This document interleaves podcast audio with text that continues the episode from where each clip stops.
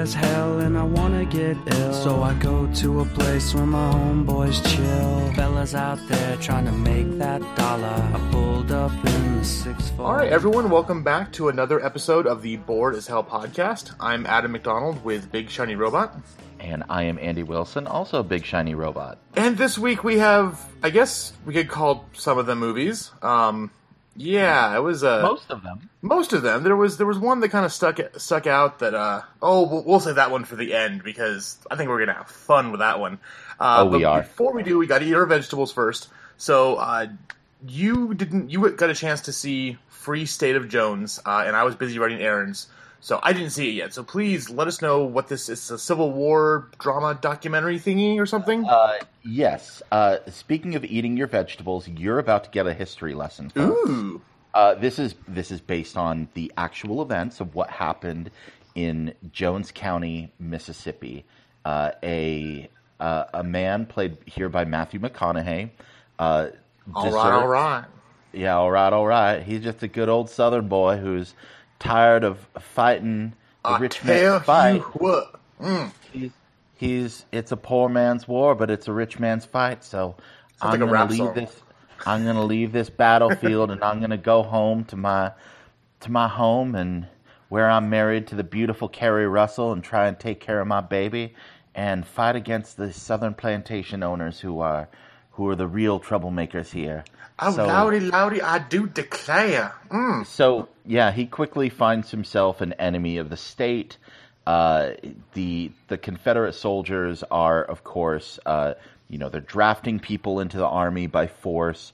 They're coming around to people's farms and taking most of what they own, quote unquote, to uh, to help support the soldiers. Of course, that process is very corrupt, and they end up keeping much of that for themselves. And of course, the rich plantation owners aren't paying paying anything. So he's like, "This isn't fair," uh, and uh, he he finds himself uh, on the the wrong end uh, of the law, and so he goes and hides out in the swamps with a bunch of runaway slaves.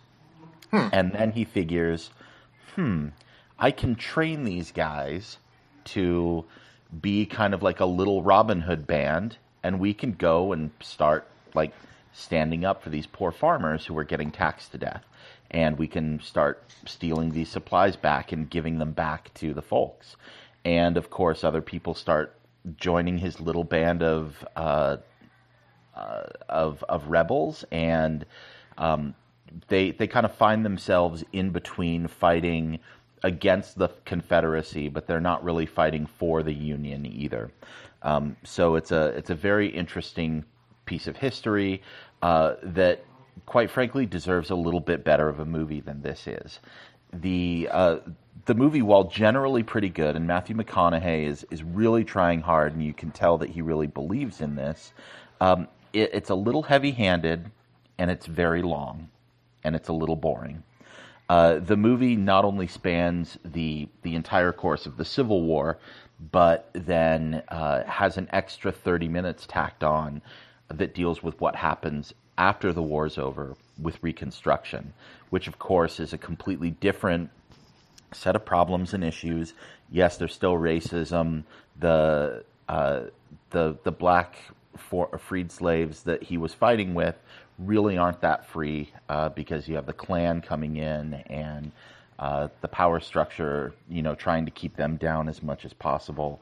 Um, so it gets really depressing. This movie does not end well, um, and the major problem with it is every time it starts really getting going, there is a scene where they cut away to 1950s Jones County, Mississippi, with uh, one of Matthew McConaughey's great great great grandsons, and he's on trial for uh, for mis- miscegenation uh, because he's married someone, and the state is claiming, oh well, his his great grandmother was a a freed slave, and so he is one eighth black, and he is not allowed to be married to a white woman. Um, Oh God. a very interesting and and a true story. Um, No, I know So- that's what I was saying. Oh God, too, because it's like it's. Yeah, go go go ahead. Yeah, no, totally. But it, it's like they're it's it's that's when the heavy hands really come out and they're like punching you with them saying racism is not something that went away 150 years ago. It's still here now and it's like, yes, I know we get it. yes, we, we they're they're running for president right now. Yeah, I, I know. I, I it's like this movie would have been much better if it had, if it had just had a little bit lighter of a touch.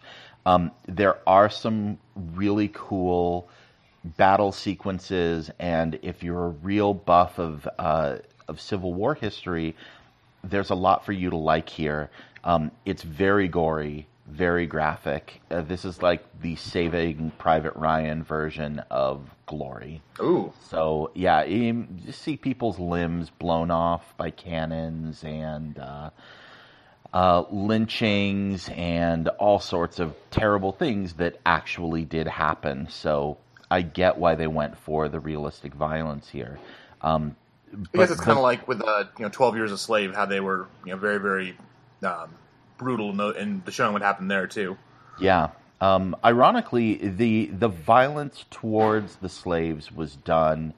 Uh, you know, they didn't really go that route. So uh, there's some mention of it, but we don't see much more than like uh, one of the characters uh, received a whipping, and you see some like freshly, uh, you know, fresh scars on her back, but nowhere near as bad as the the scene with Lupita Nyong'o in Twelve Years a Slave. Like, yeah, it's obviously, uh, but but the film opens with a a battle, and the first thing that happens is the Confederate general's head gets blown up.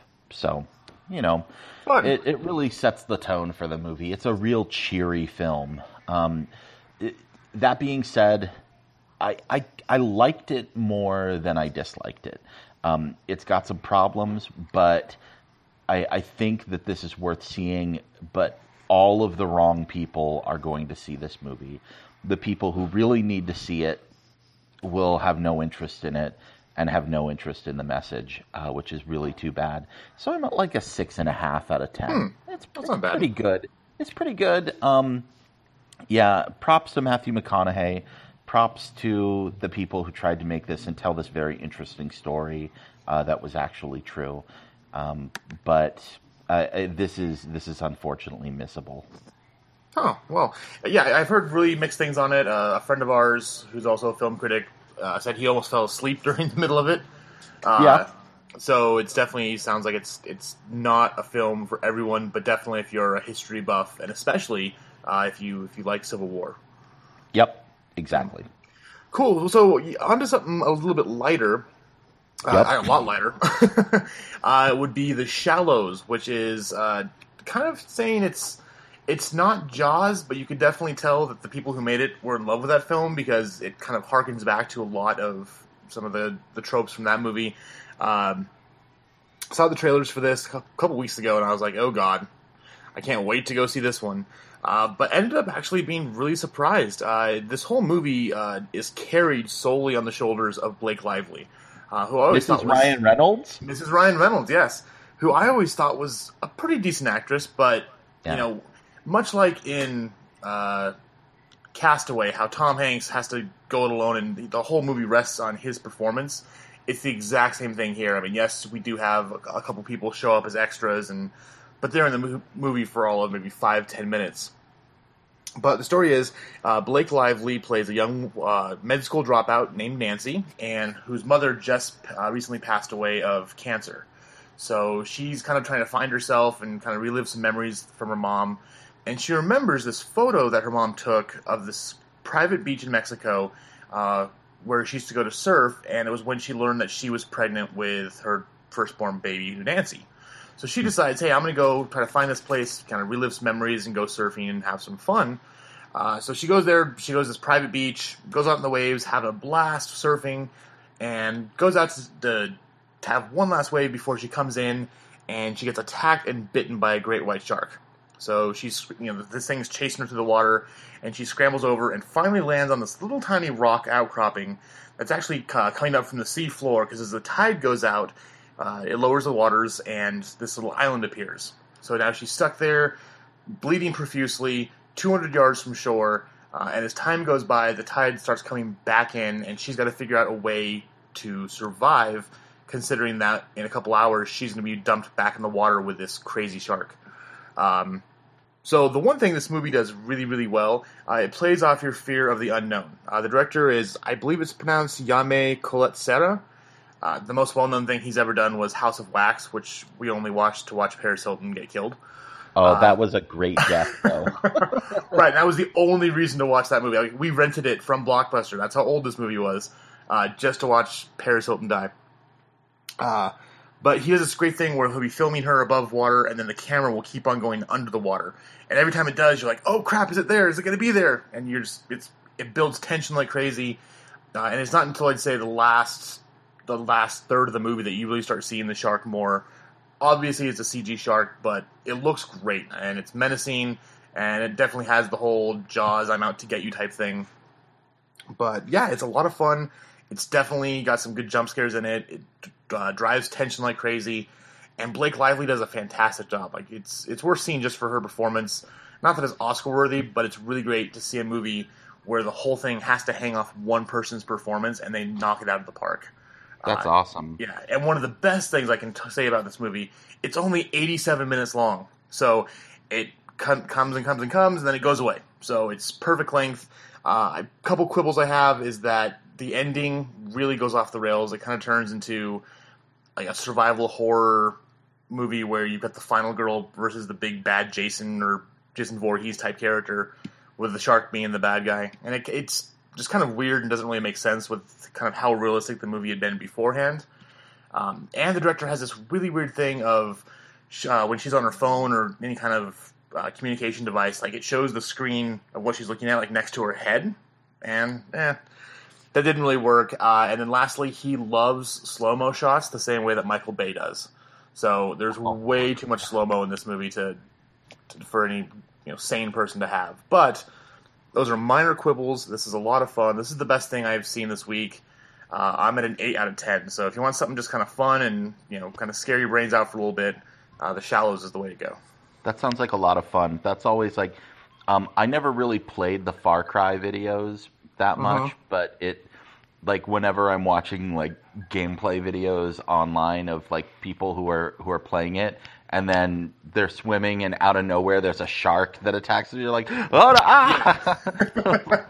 well, no, it just it's really cool because the the scene where she gets attacked is she's on this wave and you all of a sudden you see the shadow of the shark come through the wave and just knock her over.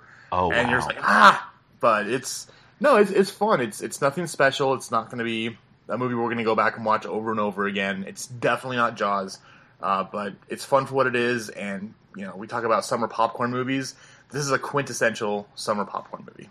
Yeah, there's there's go in and turn your brain off and, and have a good time. And then there's Independence Day regurgitation, resuscitation, resurgence. I, Resurgence. I have not flipped off a movie screen as I walked out in a long time. yeah, that was really terrible. This this is the movie that it, it it's not even go in and turn your brain off. It's like please to have a free lobotomy before you watch this or That's else. exactly what I was about to say. Was hey, go get your frontal lobotomy done, and then you can go in and you go, yay, that movie. Yes. Ugh. If you like this movie, I'm sorry, you liked a bad thing. Um, Adam, let let's talk about this in the context of the first Independence Day, which which you kind of like, and I I don't like, but I don't I don't hate. I'm the just first- like, oh, that's a thing. yeah, I, I remember the first Independence Day. I think we all remember the marketing because that was just it went haywire, and it was mm-hmm. it was kind of like the the first time I I mean I saw planes flying around with banners saying you know what is ID four and all this kind of fun stuff. And so the, this, the first one holds a special place in my heart as a really bad movie that I love dearly because it's, it was kind of like part of my childhood. Uh, it's it's not well done. It doesn't hold up. The special effects look dumb as hell nowadays. But it wasn't. It was a movie you could just turn your brain off and have fun with, and I can still do that nowadays. Uh, this this movie, it's almost like I just I told a, someone asked like I was like, is it that bad? I'm like, do this. Go see the first one again. punch yourself in the nuts, and you'll still come out ahead if, as if you instead of going to see this movie. Like it's that bad. It's Yeah. it's the first movie all over again. I mean, beat for beat, and Yep. you know, even using some of the same lines that make absolutely no damn sense. Like they're getting attacked by the aliens, and someone says there will be no peace, and then they die, and it's like. What? That that isn't even that's that's like Transformers Five when he's like, "Where's your warrant?" He's like, "My face is my warrant." I mean, it's that bad of dialogue.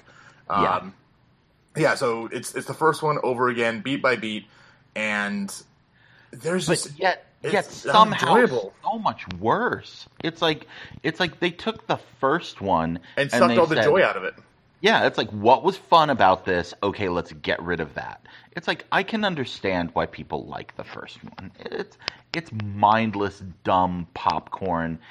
It's it, it's not a good movie. Um, it was the first movie I ever felt like really went for the like fan service sort of route. And like we have to make sure that like w- this thing happens and there's a payoff and and then Will Smith gets to say a catchphrase and then uh, we do like a a zoom push in on someone's face as they say something dramatic about this is what we have to do. And you know it, it's lazy stupid filmmaking that ushered in a like 7 to 10 year period with a lot of lazy stupid blockbusters it's like we had independence day then we had con air and we had I'm um, blaming that movie for uh, Transformers as well. yeah, exactly. All the way, all the way through the Transformers movies, and I mean the the whole rise of the fact that that Michael Bay and Roland Emmerich and uh, Uwe Boll uh, and Paul W S Anderson like had careers and made multiple multiple movies that made hundreds of millions of dollars. It's like we just kind of sat back and said, "Well, now we're just going to make and eat crap for like over a decade." And and we're still kind of doing it. It's it's not that like Hollywood was always like the bastion of like amazing smart films. I mean, we've we've done dumb things in Hollywood for a long time, but it never seemed like Independence Day uh, and and like the the Bay uh, and Bruckheimer movies after it just like kind of said, okay, no, this is what we're doing now. Yeah, So, um, yeah, the Independence Day resurgence. I mean, I just they telegraph exactly what they're going to do from the very beginning of the movie, and there's no surprise. There's no well, joy. no. If you've seen the first movie, you've seen this movie. Yeah. It's like, and like, uh, so someone said to me, "Oh, well, you know, I sometimes like to just go see stuff get blown up real pretty." You don't even get that. Like, No, I I'll compare this to another really dumb, terrible Roland Emmerich movie, 2012, which had some fantastic scenes of destruction for like and it went on like 20 minutes. It was crazy. And um and stupid to to the nine stupid. Oh yeah, but, it was but fun, stupid at least. Yeah, but we don't even get that much here. It's like inexplicably. Okay, so the alien ship is coming in. It's 3,000 miles wide. Oh, and I'm going to go off on that in a second. So, but continue. and yeah, and it creates its own gravity. It's so big, right? And so as it's coming into the earth, somehow it starts over China and picks up half of a Chinese city and then when it lands, it dumps the wreckage from the Chinese city on London.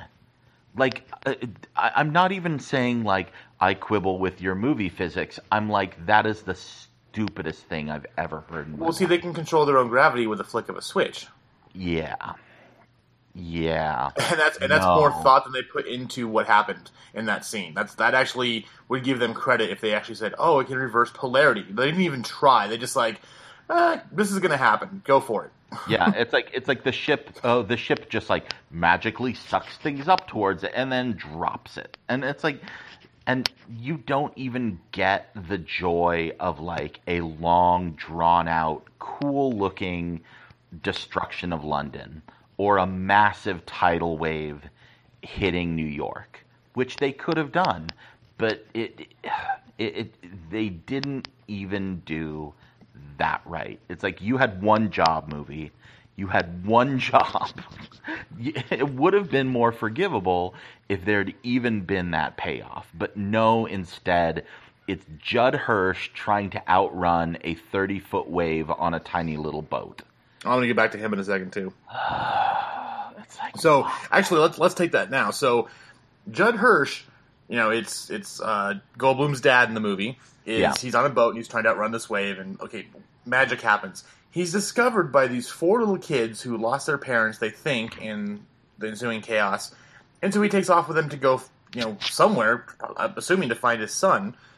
And they then they run into they about to run out of gas, and they find a school bus, and the school bus is full of kids who are afraid because their driver left. This is like 15, 20 minutes of the movie that that makes absolutely no damn sense. There's no reason for him to even be in the movie. His finding the kids and supposedly saving them have nothing to do. Oh, and then he randomly runs into Jeff Goldblum while this this alien queen's attacking. I, was like, is there a point here? Is something going to happen? Or they just is he contractually obligated to be in this film? And Yeah. it, it's again, I can I can forgive stupid movies that are turn your brain off, have fun. Like, look, Jurassic World was that way. It was a fun movie. It has problems. It's not perfect, but you know what? I had a good time watching it, and I can I can forgive that. Even the first Independence Day, I can give it that. Yep. But when I'm sitting back, like it's like what, like you like you said, when it just picked up everything and then dropped it for no reason. Like, okay, you made a big point that it had its own gravitational field, and now you're just reversing it. You're just breaking your own rules for for laughs and giggles. Sure, whatever. And then this three thousand mile long spaceship. I think they said three thousand miles because they're like, hmm, the other ones were as big as a city. What's bigger than a city? A continent but you fail to take into consideration that it, what it's doing is it's burrowing a laser into the earth to get to our the core to drain it of its energy. That's fine. I'll take that. Well, let's go with that. Okay. But the Queen, her ship's in the very center of this 3,000 mile long ship. They've got six hours to, you know, drill down to, before the thing drills down into the core and destroys the Earth. I don't care how fast your ship is, it's going to take you one to two to three hours just to fly across the stupid thing to attack the Queen. Mm-hmm. But then somehow, even though the Queen's literally in the middle of this ship, when her ship takes off and goes towards Area 51, because screw it, I don't care if you if this movie's spoiled, it literally like looks over the edge of the spaceship and drops off. It's like, Yeah. but wasn't it? And again, it's these aren't even like I don't even care about plot holes. Plot holes I can deal with. I can just whatever. But I'm sitting back watching this like, dear God, like they just they don't even know what they're doing. They don't even know why they're trying to make this movie. They're just like, we're going to take the first one, rehash it, and hope no one notices. But because we'll put the less talented Hemsworth in there, and he's dreamy, so maybe people will look at that.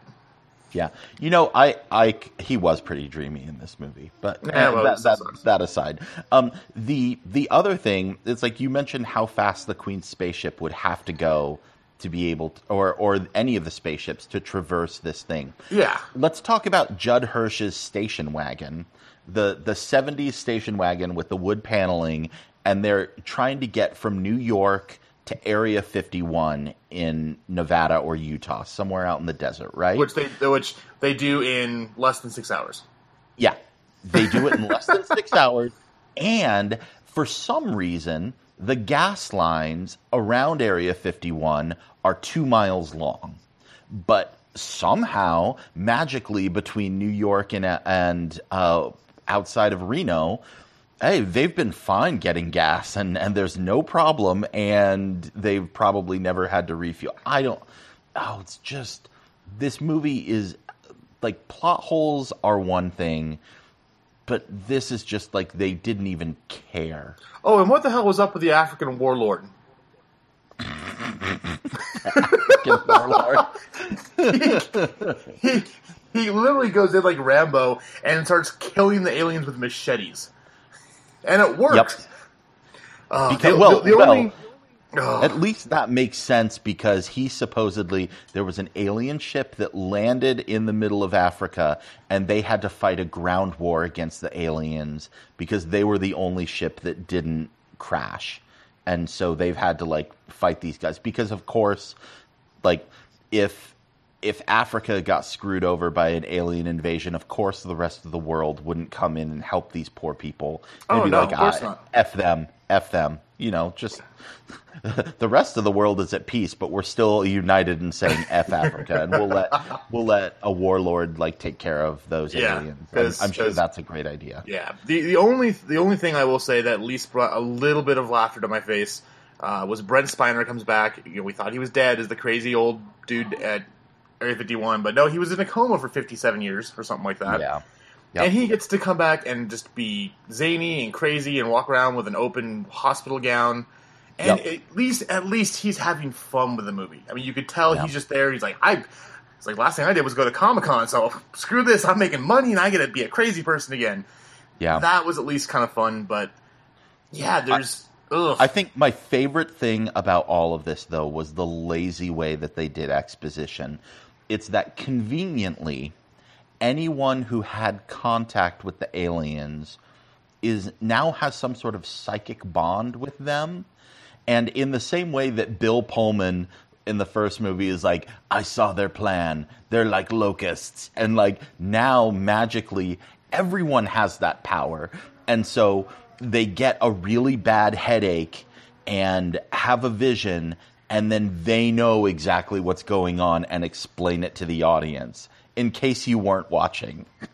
It's like it is the laziest, stupidest exposition I have seen in any movie in a really, really long time. I, and I just, they may as well have just like put subtitles under there and been like telling you exactly what what's happening because you weren't you weren't listening, you weren't watching, you you didn't care. yeah, uh, maybe maybe if I got really really stoned into it, I might have at least a decent time. But I don't smoke weed, so that's not going to happen. Yeah, I just I I don't know what there is to really enjoy in this movie other than you know a couple little things like you mentioned, like like manic crazy Brent Spiner or um, you know Liam Hemsworth's beautiful face. Uh, I, Well, if you would have if Yeah. he would have taken his shirt off, I would have given it an extra point, but he didn't Yeah. do that. So, yeah, maybe. but maybe. so yeah, this this sits with me. I'm at the same place I was where I with this where I was with Neighbors too. Uh, oh no, actually no, I'm a little bit higher than this because I didn't actively despise this movie. I just hated it a lot. So I'm gonna wow. give it. I'm gonna be nice. I'm gonna give it two points for Brent Spiner um, because he made me laugh. yeah, no zero. Uh, just We talked about this yesterday. I was like, oh crap. Here was my question yesterday. Would you rather have watched this or Pixels again? Oh yeah, Pixels. I would rather watch Pixels three times in a row, even with the lazy moonwalking. Uh, With a stunt double. Yeah, with the stunt double because uh, I'd I'd get to see Josh Gad doing karaoke. Everybody wants to rule the world, which is better than anything in this movie. Uh, yeah, Pix- as terrible as Pixels was, as terrible as Fantastic Four was, I'd rather watch both of those movies again. And this is, for context, I'm going to say nice things about Mi- Michael Bay for a minute. Uh, 13 hours, yeah, it was a pretty good movie, especially compared to this. Well, that's like saying Transform- it's the nicest turd in the punch bowl. That's well, no, but I mean, essentially, he made like um, I'm going to steal this from from Jimmy Martin, uh, but uh, a Call of Duty the movie. I mean, if you if you look at it like that, as like, I said that. You're stealing that from me. oh, I stole that from you. I'm sorry. Apologies, Adam. I'm stealing. You're fine. you. I still love you. Um, but uh, that's that's what it was. It was American bravado and chest thumping, and other than it being kind of dumb, uh, this it's the exact same way I feel about the Call of Duty franchise. So there you go. Uh, but I, there's just nothing. This is the worst movie I've seen in years. Oh, wow. Yeah, I I actively despise this movie on a level that I have not disliked something in a long time. So yeah, zero. Uh, I- so, yeah. uh, I I can't I I almost kind of want I wanted to go zero. I thought about it, and then the Brent Spiner thing made me made me smile. But like you said, this is the worst movie you've seen in years. And still, for me, the Fantastic Four just comes right up there and just bites at my ass and says, "Nope, nope, I still exist." And Miles Teller's an asshole, and I hope he dies. So, Now that is true. Um, but Roland Emmerich really needs to stop making movies, especially given the like the things he was saying about the Marvel movies this last week. It's oh, like, oh yeah, dude, you're not allowed to talk. It's like I get it that you have a different brand, but you don't. his brand is call- Crisis. You don't get to call the Marvel movies stupid and then make Independence Day Resurgence and talk about how they set it up. Of course, they set it up for another sequel. Ugh. and and we'll probably get it because while it's not doing well here, it, it'll do big in overseas because this is a movie that that they don't even need to really bother to translate in other languages because it's just things going boom, and there is no subtext, there is no real plot even to speak of. So why would you know? Yeah, just let it play in English across the globe, and no one will notice. So I, I wonder if they remade the ending to make the Chinese pilot the hero instead of Liam Hemsworth in possibly. for the Chinese market. Um, that would be that would be a smart move. But I thought this was getting savaged overseas. I haven't I haven't seen I haven't looked at the international box office, but I No, heard well, overseas. I, I did think it was cute that they, they did try to go for diversity because you know you had you had the good looking white people, you had the good looking Asian person, the good looking black guy who was Will Smith's son because Will Smith looked at the script and said hell no. Um, but then I thought it was cute that the only people who really had lines in the whole entire movie were the white people. Yep. So yeah, Yep. it, it's it's just bad. It's uh, It's I don't not actively hate diversity. It's tokenism. It's tokenism, yeah. Um, I'm surprised they didn't throw in, in a gay character just to, you know, be like, oh look, we got we got a queer in here too. Uh, but well, I, I guess I don't know. It was kind of alluded to that Brent Spiner and his friend were gay, kind of towards the end. Oh, Um, uh, when his when his friend dies, like it was it was more of a scene between of a lover dying than a a, a good friend. But who knows? Um, I don't know. It's I can't, I can't give it lower than I did because one, Neighbors Two was worse, and two, I didn't actively hate it. But don't go see this, please. Like I feel guilty because see, they didn't screen it for us. We had to go spend our own money to go see this, Yep. and I feel guilty that I even gave them five dollars. Yeah. So I stay away too. from this. If you need to see anything this week, uh, The Shallows again, a lot of fun, tense movie. And if you're a Civil War buff, you got Free State of Jones. So definitely there's have fun still- with those. There's still so many other good movies out there too. Like Oh yeah, Captain America is still in a few theaters. X Men is still in a few theaters. Like, go if you want to go turn your brain off and enjoy a movie, go see X Men. Like, uh, yeah, don't bother with this. yeah. So stay away from this one, and, and if you go see it, shame on you. Uh, especially after hearing our our talk on it. But next week is actually kind of interesting because there's a bunch of different types of movies. So. You've got Swiss Army Man, which was the Sundance movie where Daniel Radcliffe plays a farting corpse on an island, which Yay! I really wanted to see and didn't get around to, but that happens.